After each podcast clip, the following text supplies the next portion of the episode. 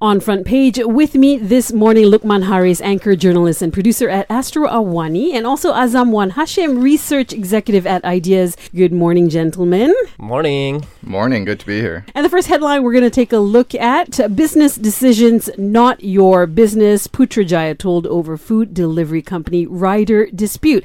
And it's true, you know, I mean, it is uh, a private company. Why should this have been brought up in Parliament? These grouses that the deliverymen um, have been having. I'm a big fan of the government shouldn't be doing business. I truly believe in that. But the government's main mandate is to take care of the people. And I believe, although I understand the grouses that some have that they look at this as sort of a government intervention towards business, towards the free market practices. But you got to understand that's the main mandate of the government. And I think it's safe to say that uh, a significant majority of these food delivery companies' riders are those who belong in the bottom M40 group or the mm-hmm. B40 group, those who need help, those the government has pledged to help the most. So I think uh, the government did the right thing, and it should be a flag or a reminder for companies that they should be treating uh, their workers well moving forward. Mm. Yeah, mm. Azam, your thought? I, I think in the whole scheme of this new type of work, this this gig economy type of work. Uh, I think we're just naturally at the stage where the debate has moved on to Parliament. You know, it, it's no longer they're the new entrants. It's a new exciting thing. Everyone's very open to not regulating them, uh, mm. keeping it free, and letting the market decide what what's going to happen. We're at the stage where the market has decided that you know uh, some people are feeling like perhaps they're they're not getting the most out of these new types of jobs. So they've brought it up into the Parliament to discuss where should we take this this this type type of work forward? How how should these uh, gig economy jobs be regulated so that you know there there's a healthy balance between nurturing innovative businesses like this and at the same time protecting the workers and protecting the rights of the workers? Yeah. And uh, yeah, I, I, welcome this debate in in the parliament. Now, is there a need for more stringent regulations uh, for food delivery companies, Lukman?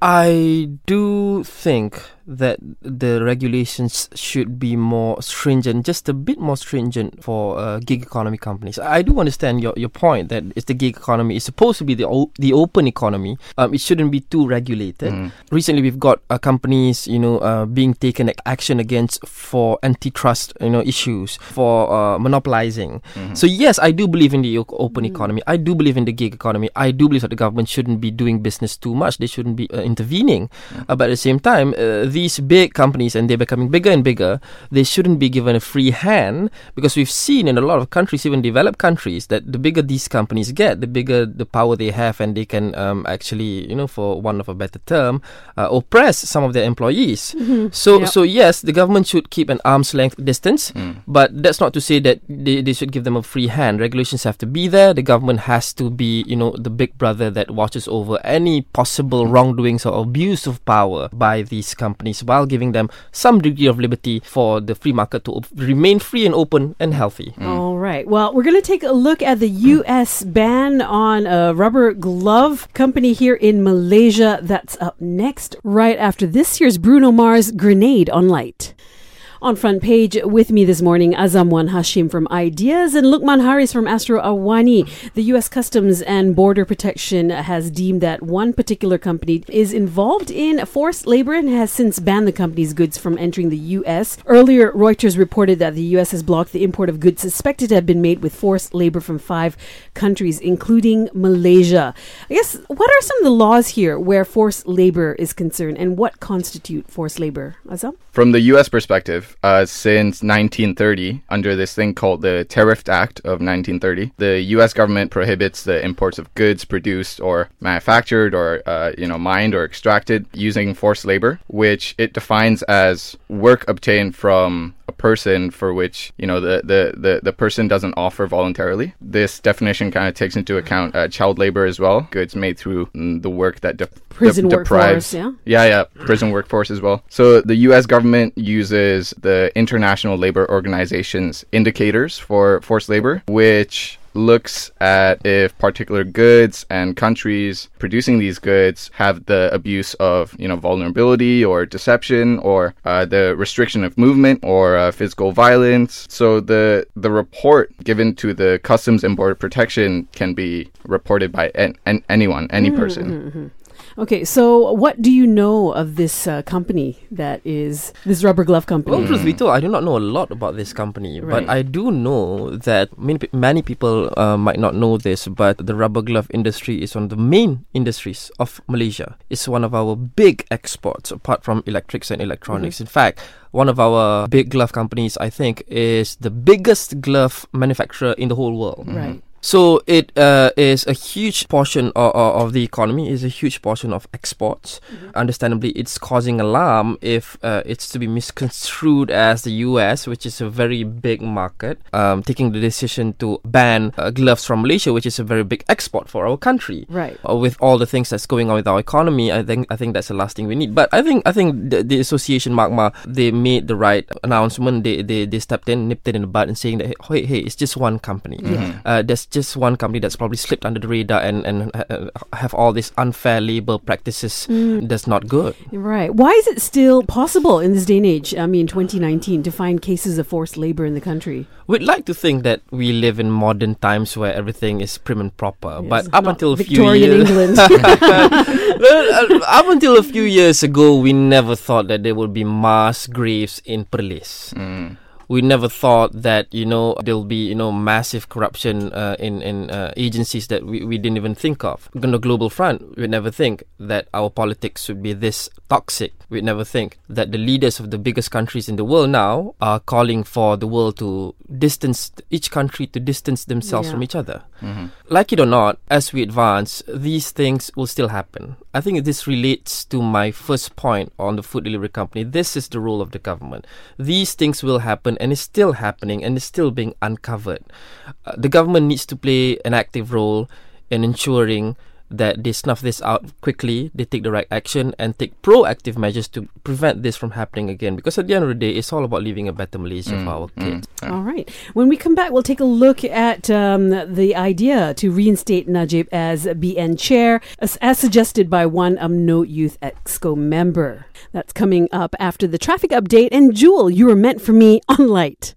On front page with me this morning from Astro Awani Lukman Haris from Ideas Azam Wan Hashim and reinstating Najib as BN chair has been one suggestion by UMNO Youth Exco member Shahrul Nasrun Kamaruddin. This was a statement to the press which he sent in response to a news portal's report that presidents of UMNO, MCA and MIC had agreed to appoint Hishamuddin Hussein as BN Secretary General. So would this be a good idea considering he's um, you know kind of busy with court cases and whatnot? Mm. Your thoughts, Lukman? Court cases wise, no, it's not a good idea because it's unethical. He's innocent until proven guilty, mm-hmm. but it would be unethical to reinstate someone into uh, any leadership position mm. if he or she is undergoing a legal process for a huge number of corruption charges. So it would be unethical. If you would want to do that, do wait until the, the proceedings are over. Then by all means, you got right to do that. If the courts find him innocent, uh, then um, you can do that by all means. But uh, like it or not, I do think it's politically expedient and maybe even wise for them to do it. I, I, I, I, I, I find myself, you know, sighing when I say that. I can't tr- I, I truly believe that I've said that. But I think it's true because here's the problem with our politics, and not just the politics in our country, but with a lot of countries. Here's the problem with both parties, both sides. They are preaching to the already converted. Pakatan Harapan is already preaching to the urbanite, uh, those who probably make uh, more money, to, to be very crude and honest about it, those who live in urban uh, centers. Uh, they do appeal to r- rural folks as well, but this is just to, to put it generally. And generally, Barisan Nasional, they appeal to you know, predominantly Malay, those r- living in the rural areas, also those living in the urban areas. So, those who support Pakatan Harapan will laugh at this latest piece of news. Right. But those who support BN will actually cheer for it. Uh, no matter what, they will support that. So Is- it's politically Yeah. expedient. Is he the leader they um, desire and uh, deserve? It seems to be that way. It seems to be that way because one reason for that, amongst many reasons, is a lack of a leader within BN right now. I think there are some strong figures like KJ, uh, progressive Mm. yeah, he's, figures. he's quite quiet these days. but but, but the institution of BN and UMNO, the politics of it, the the camps and, and all that, uh, is proving uh, difficult for him to you know to, to to kind of breach through all that and introduce this brand of new politics to the old UMNO. So I think he's still going to stick around, but it's Right. not going to be soon. All right. But you know, like like you said, uh, uh, having Najib as a new chairperson, I mean, you have to think about the implications of having an individual with criminal charges of corruption uh, being the chair of your party, and, and what what kind of signals that sends to your followers. Uh, I mean, like you said, usually when when a member has uh, uh, is faced with criminal charges, they usually step down voluntarily, or the party themselves ask them to step down. In other countries.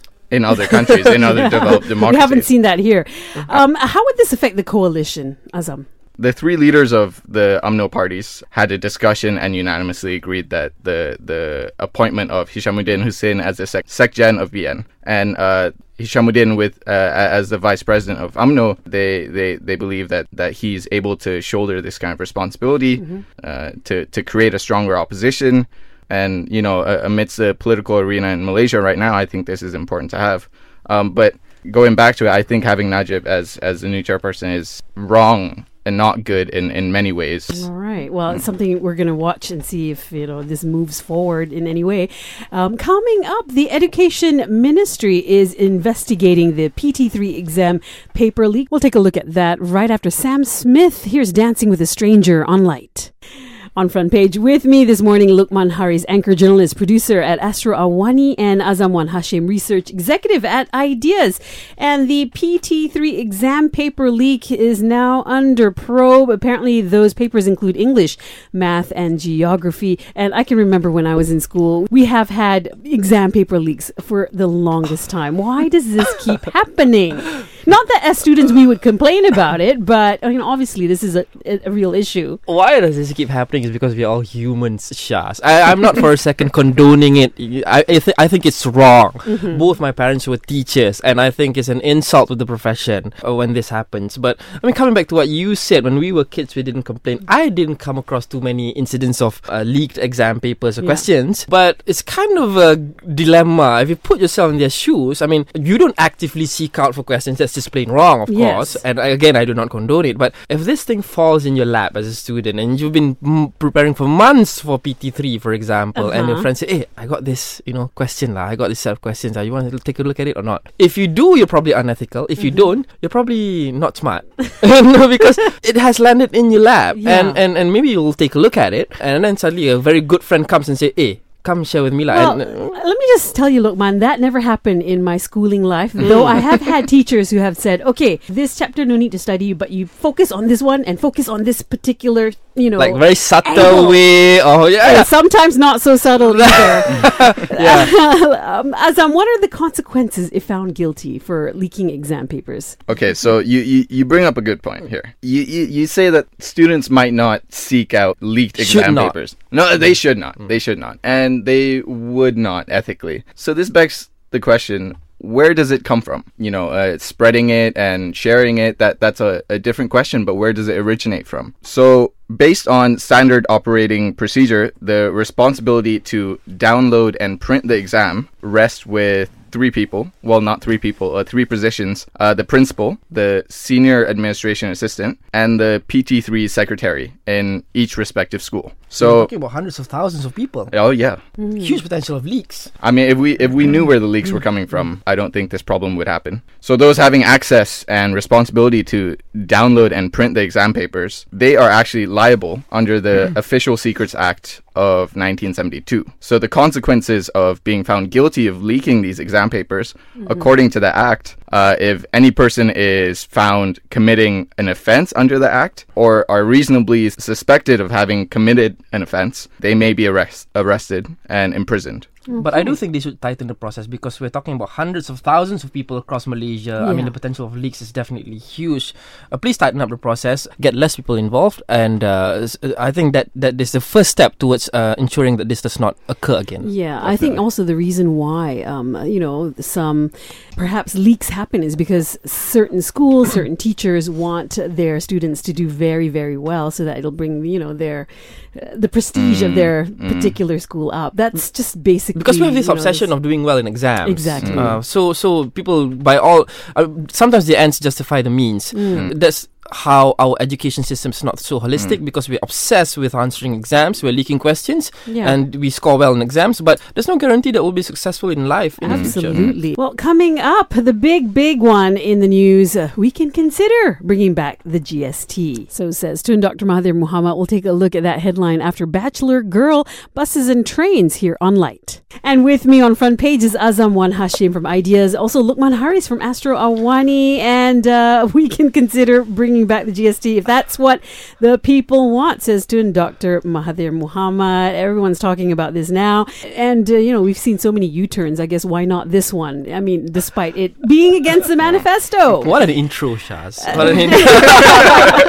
I mean, uh, should we consider reinstating the GST? Okay, let's just make it clear here. It's it's just a consideration. It's a very small part of a. It, it's a small thing that he said. Let let's not take it as the government is actually reinstating the GST. Tun M just said that we'll consider it if that's what the people want. So it can be considered a, a, a U-turn, but let's take note that it's actually not actually implemented. Uh, they're still sticking to the SST. Uh, if you ask, uh, you know, academics and economists, that they're going to say that the GST is more efficient. Uh, it, it was a better system. It's just you know there there were some leakages and things going wrong in terms of the actual implementation of of the GST. First of all, I do agree with you. Um, in fact, just yesterday, because this was said yesterday by the PM, so obviously it was a hot news topic yesterday. It still is today. I don't know. So we talked to a bunch of people from normal people on the streets just s- ask them whether they agree to so-called economists and experts, and Yeah. and they do say that the experts, the so-called experts, say that as it was, the GST mechanism was good. Hmm. In fact, it was probably better than the current SST mechanism. It was more transparent, etc., etc.